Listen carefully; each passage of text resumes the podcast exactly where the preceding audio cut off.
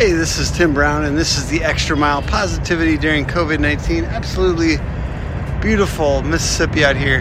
Today, we're going to be talking about grit and why it's so important for company culture.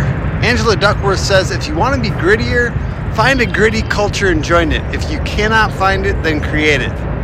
Company culture forms our identity, just like you become the top five people you hang around. And if you have a culture where, where people persevere, and are better after a problem happens than before it, you will start to own that ideal as well. Uh, a couple ways we do this encourage people to have difficult conversations, allow people to have those conversations. Two, allow people to make mistakes and grow from them, allow people to feel their mistakes. Grittiness and hardiness gets things done.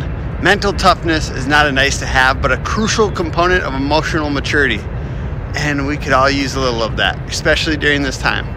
Follow the daily podcast on Spotify at hookagency.com slash extra.